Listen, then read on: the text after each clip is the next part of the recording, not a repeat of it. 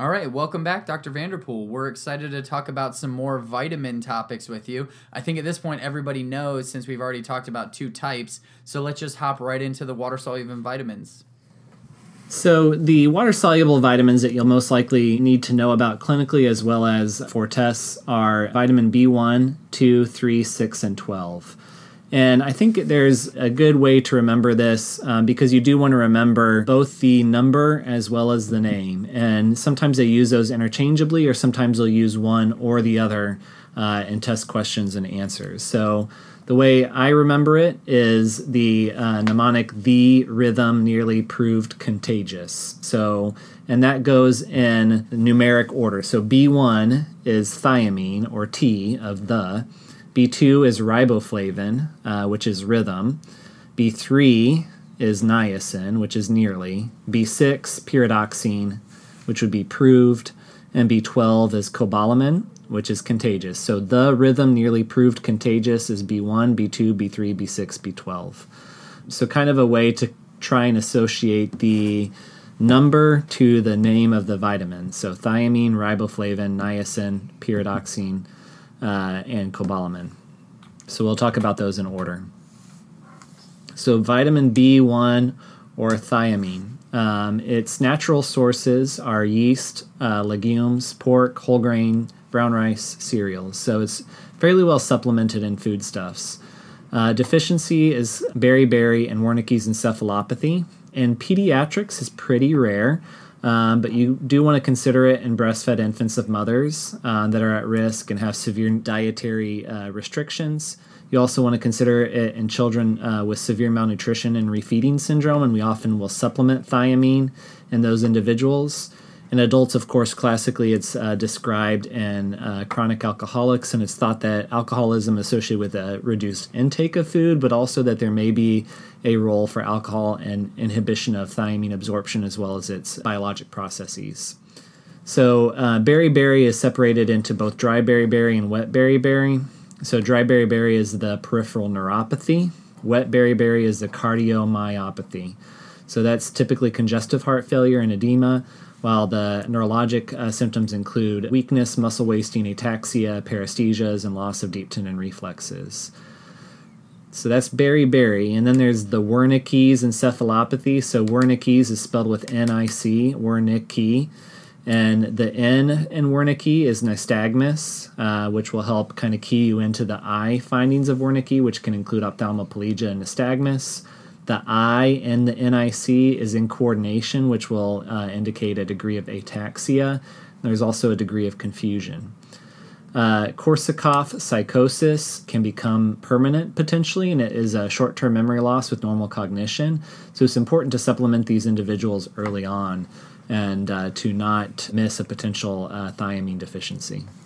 So, vitamin B2 or riboflavin is our next uh, vitamin. So riboflavin is in a lot of different foods as well. It's often supplemented in cereals. It's uh, found in green vegetables as well as animal protein, uh, with meat, dairy, and egg being high sources of riboflavin.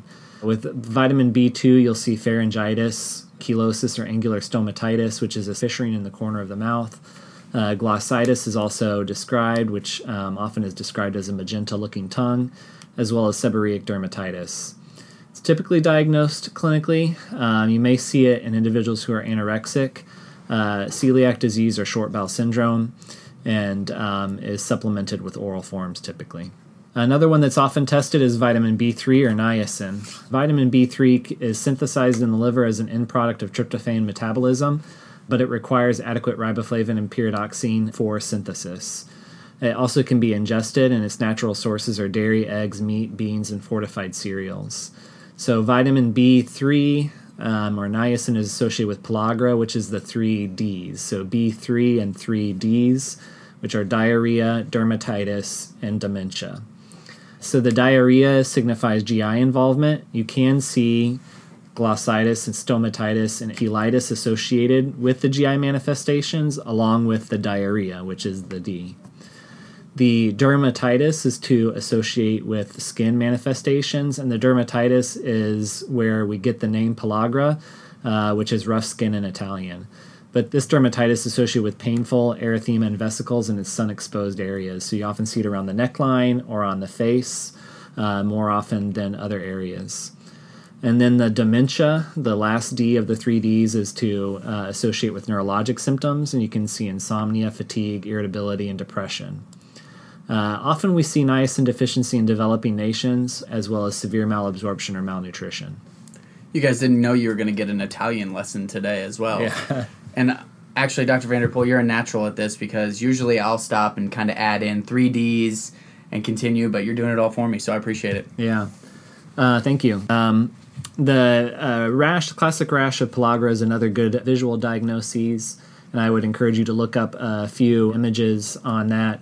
But as I had mentioned, it's often in sun exposed areas, so you'll see it on the face. You can see it on the hands as well as the neckline. So moving on, uh, vitamin B6 or pyridoxine. It is a coenzyme in amino acid and carbohydrate metabolism. It's required for conversion of tryptophan to niacin and serotonin. It's also required for dopamine and GABA production. Its natural sources include banana, fish, milk, eggs, uh, yeast, and fortified cereals.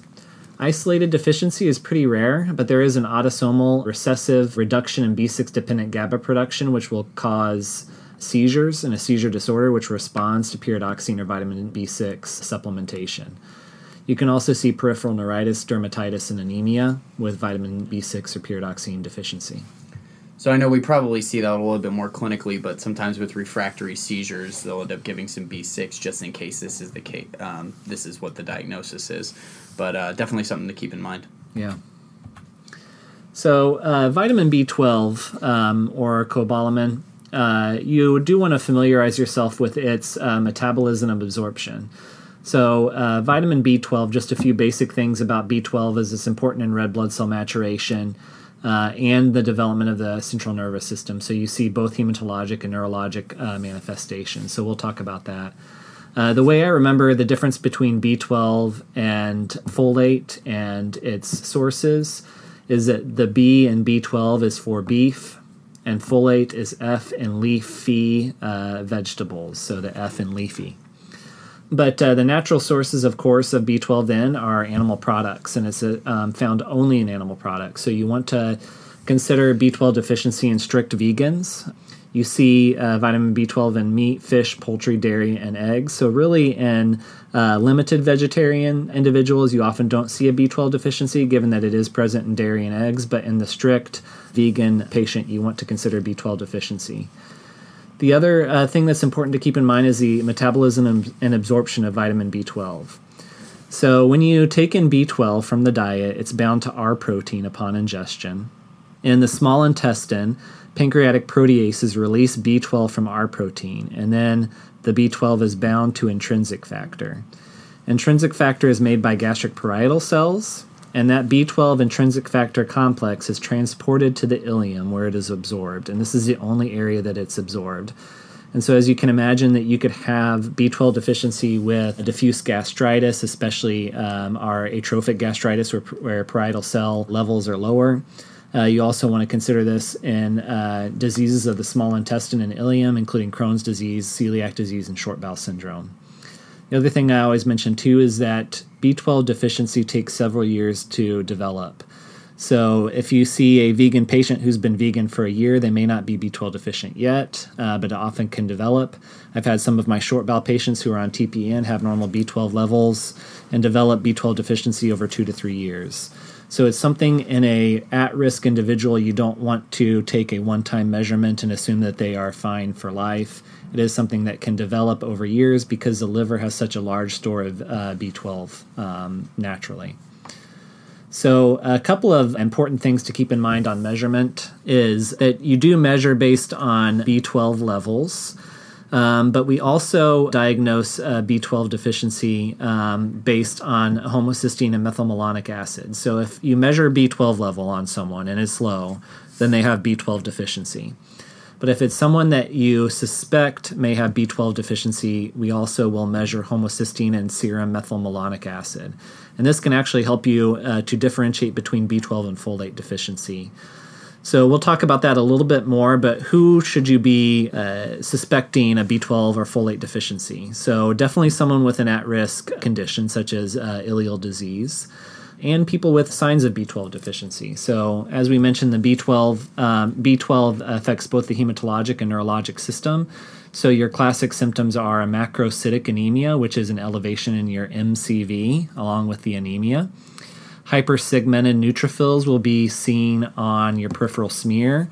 And so, you want to familiarize yourself with what a hypersegmented neutrophil looks like. And also, pancytopenia can be seen. So, neurologic uh, symptoms also occur with B12 deficiency, and they can occur alone, especially if you have adequate folate stores, or they can be the initial manifestation. And this in, can include ataxia and weakness, along with loss of vibration and proprioception sense, and and, dementia and psychosis. And this is because B12 deficiency affects both the, lat- the dorsal columns and the lateral corticospinal tract. So, we talked about how we diagnose this. So, if you measure a B12 level and it's low, then that is an indication of B12 deficiency. So that is sufficient. But let's say you have someone that has some of these findings, or an elevated MCV, or an at risk patient with a low normal B12 level.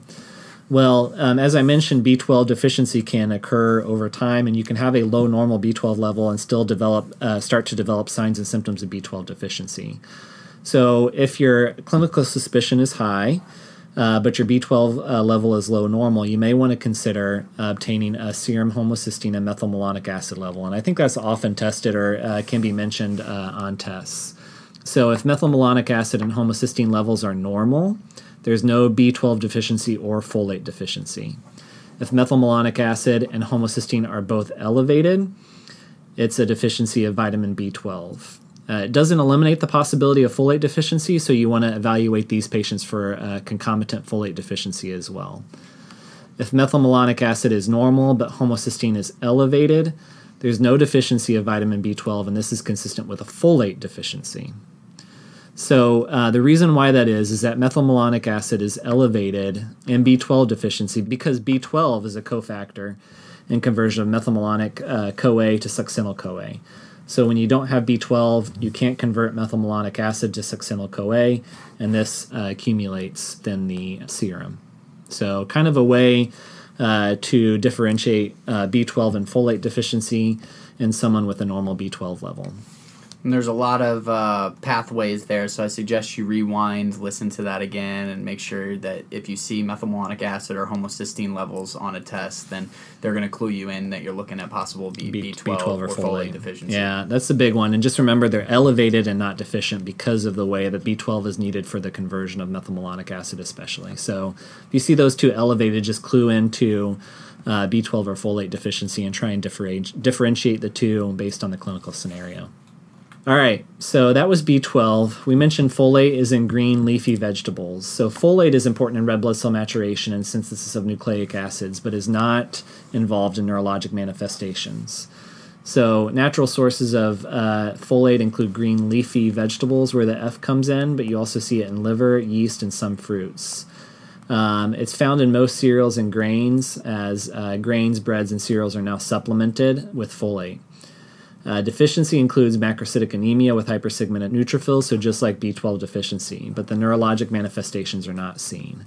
So, in someone with a macrocytic anemia, you want to look for some hint of either risk factors for B12 deficiency, uh, which includes that ileal disease, or neurologic manifestations, which would uh, clue you into B12 deficiency.